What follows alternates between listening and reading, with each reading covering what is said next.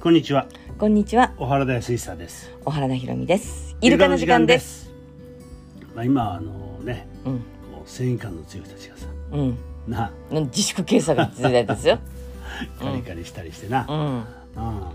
正義感ってのもねう、ん、まあ必要だけど厄介でもあるなそうだね。うん本人はさ、悪いことしてるつもり全くないしう、んもう攻撃の手を緩めないわけじゃ。うんんでも攻撃された方はさ、うん大変だよね。だから昨日私あフェイスブックで私あげたかな三方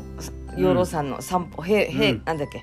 三方攻めうん全部囲んじゃったらダメなんだって、うん中に囲まれた人が、うんそうだよねあのもうすごいもう死に物狂いで反撃してくるから、だうんから三歩を攻めていって逃げ道を作ってやることがうん大事だっていうのが出てたわけよ、まあそう子だね供にも分かりやすいように、うんうんあの出てたわけ木についてとかさ、うんなんか私あれ見てさもうさすがだなと思ったねやっぱうりね、んそうだような、んうん本質だよねやっぱりあれはねなあうんまああなたどっちかやったらも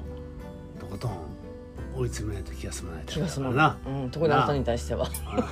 なたはやっぱ悪いでしょあなたは悪いでしょだって、ねだ悪いか悪くないかだって絶対悪いわけだからさいやそんなことないよえなんでいいわあなたの価値観の中で悪いだけの話そうそうそうだそようそうそうなそうそううんだかうんらそれぞれ言い分があるんだからな、うん人にはねうんうんだからその言い分っていうのをうん聞く耳があるかどうかが一歩を開けるかどうかっていうこうんとなう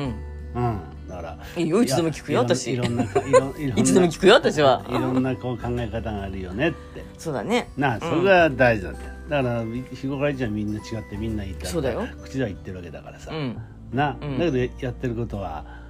私と一緒じゃなきゃダメみたいないや別に私と一緒じゃないもう絶対私と一緒にできると思ってない私の、うん私のこう私に逆らっちゃダメとかさ逆らっちゃう、そういうこと言うとさこれを聞いた人この部分から聞いた人なんか絶対思うよね、何がすっごい奥さんだと思うよねいや原田さんの奥さんって大変だなうん奥さん原田さんってってかわいそうにっていやだから俺は成長できるんだ何それ困難を糧に そうそうそうそう、うんこの苦労は勝手でもしろそうだかやらめよくあるじゃんなんだっけ、えー、思い思い込んだらよ 星馬よ星馬のようにね、うんあの私はトレーニング何で大リーグボールなんで養成ギブスかそう私そうはそうそうそうあーすごいねそうだよそうやってさ人がやっぱ強くなっていく、うんねだから、うんえー正義感を振り回しつつも、うんでもそこでハッと思うことがこうねさその養老さんの記事じゃないけどさう、んね目に留まるわけじゃん、うんうんうん、だからさ俺あのそう新聞読むのもそうだしさうんうん本読むのもそうだしさ、うんねあのテレビもそうかもしれないし、えーなんかね、うん知識を高めるっていうことではないのような、んうんなだからその分なりうん記事これをきっかけにしてね、うんなんかハッと思うことうがんあるねある、それがね俺大事だと思うのよ。間違いなでくあるある一つちょっとしたうん刺激からさ、うん想像力がこう、うん駆り立てられてさなんかビビビってつながるっていうかさそうそうそうそこうういうことだったのかみたいなそううんはっと思うはっそうだっうてん思うことがあるよ、うんねうん俺今その、えー三井財閥のさ、うんうん読んでるなんだね御曹司御曹司の部屋創始者だうんな、うん三井高利さんっていう人うね、んもう江戸時代の人なんだけうどね、んうん1600年代うんなのうかんな、うんうんあのーその人のね、えー小説を読んでんだけどさ、うんまあなかなかねこう響くものがあるよね。うんなんかさやっぱり名前が残る人ってさうんすごいと思うのうんやっぱりすごいことやったから名前が残るわけでうんでも実はその時にその名前が残らなかったけれどもすごいことをやった人って、うんたくさんいっぱいいると思うし、うん実はみんなすごいことやってんだよね、うん普通のおばちゃんだろうと、うんおじちゃんだろうと、うんちびっこだろうとそうねう、ん、だからそこに目を向けるかどうかなんじゃないそうだからねそこにねこの影響を与えてる人がいるわけよそのう三んうんうん井さんなら三井さんにうね、んうんそれが母親だったりうんするわけよ。うんね非常に先見性のある、ねうん母親だったりするわけな、うんうんそういうなんこう影響を与えたり、うんそれから逆にさあのあの小説によるとさ、うんあれは四男坊だったのかなうんで長男っていうのがさ、うんえーまあもともと武士のうちだからねうん武士っぽい商人だったわけうんうんうんな、うん、で時代的にはもうと東京江戸へ人が集まってて、うんえーまあ何やったっても儲け儲かったっつって儲かる時代だったねね、うんうんうん人がいっぱいいるから何をやっても何をやっても売れたろうしそう何をやっても人気になったろうしそみうたそいうなそうだからそういうこうでそこへこう彼はあの伊勢の出身だからさ、うんね、あの伊勢商人っていうかうん松坂商人っていうかね、うんうんえー東京へどんどん松坂行ってるわけ、うんで彼らはその呉服屋で大成功みんなしてるんでね、うんで長男も成功するんだけどうん別に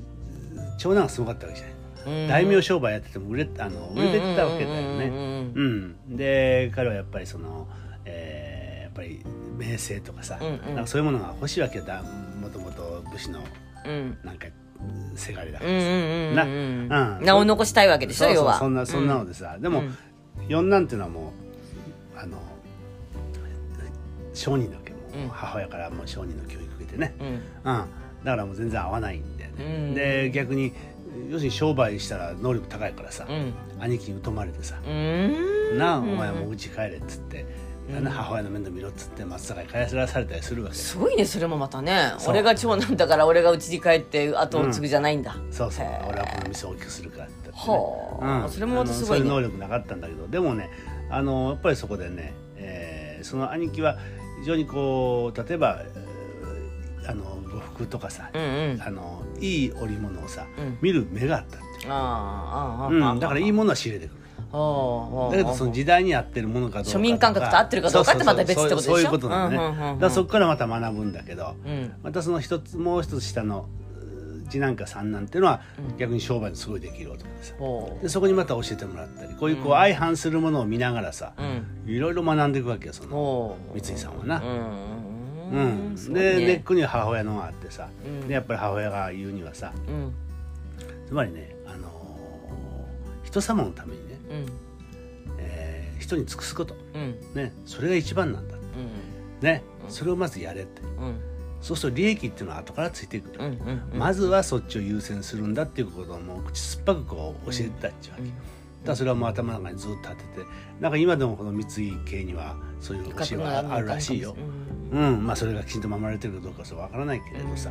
うんあらそういうふうなさなんかこう本来の精神っていうのうんうん商売の精神みたいなね、うんうん、そういったものがねうやんっぱりこう、まあ、ある意味では頑固にねうんうんそこにそこに対する正義感っていうかな、うんうん、あの商人とはこうあるべきだっていう正義感を持ちながらうん頑固に生きた生きた、うんそうするとね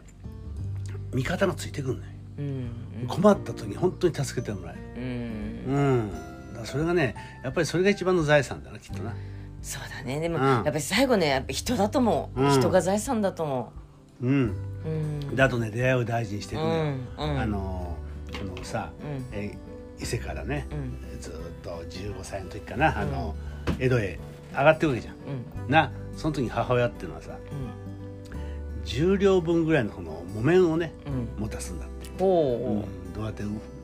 あの馬に積んだのかねう、うんで行くんだけどうんうんそれを持たすわけうよんそれだけお金を持たさないのようんね、うんでなぜかっつったらその江戸行く道中で商売してこいっちゅうわけああつまりそれがトレーニングだはあはいはいはいはいはいはいはいなそうするとそれあの才能ある人は重量をうん何百キロに江戸にそばになってるわけよ、うんうんでそれを元手に商売したりするっていう、うーんそういうのがあったってなうんうんでその三井さんも、えー持たされていくんだけど、やったことないしうんね、うんまああのお月の日番頭さんはいるんだけどさ、うんねでいろいろ試行錯誤するんだけど、うんその名古屋の郊外に有松ってとこがあるわけ、うん有松絞りって聞いたことない、私わかんないあそうそう有名な絞りがあるんだけどさ、うんそれがまだ出始めの頃だったみたいな、うでんそのそれに目をつけてさ、うんそこへこう木綿をおおろして、うんそしてそこ手拭いを作ったんだって、うんもう手拭いを要するに物々交換やけどうん買うわけようんでそれを持っていくとその手拭いはちっちゃいしさうんで珍しい絞りだからさん柄だからさ売れてくんだって、ううんんそれをあちこちで売って、うんね結構その資金を作ってうん江戸へ到着するわけ、うんうんううんんそうやってさひそのそれもそのひょんな出会いからさうん有松でのうんひょんな出会いでそのそれを買って自分はこうしたらいいんじゃないかってアドバイスして、うんね、こう着物作ったらどうだとかいろいろ教えるわけよ、うん自分の意見を言うわけよ、でもそれでそれで買っていくんだけど、うんもう何十年後かこう、うんそれを30年た以上経ってから、うん彼が資金難にあった時に、うんその有松からいきなり、うんわーっとたくさんの着物が送られてきたんだ、ほういい話だうんうんでそれでその苦境を乗り切ってとかね、うんうん、だから本当にこうなんていうのそそういうこう縁がさ人を助けていくみたいなねうん、そういうのなんだよ、そうだねだからそういうこうなんかこう本読んでたりするとふっと響くものがね、うんだから一冊のうち一一行でもまだ儲けもんじゃんそうだねあうんーこういう生き方例えば商売じゃないにしてもこういう生き方、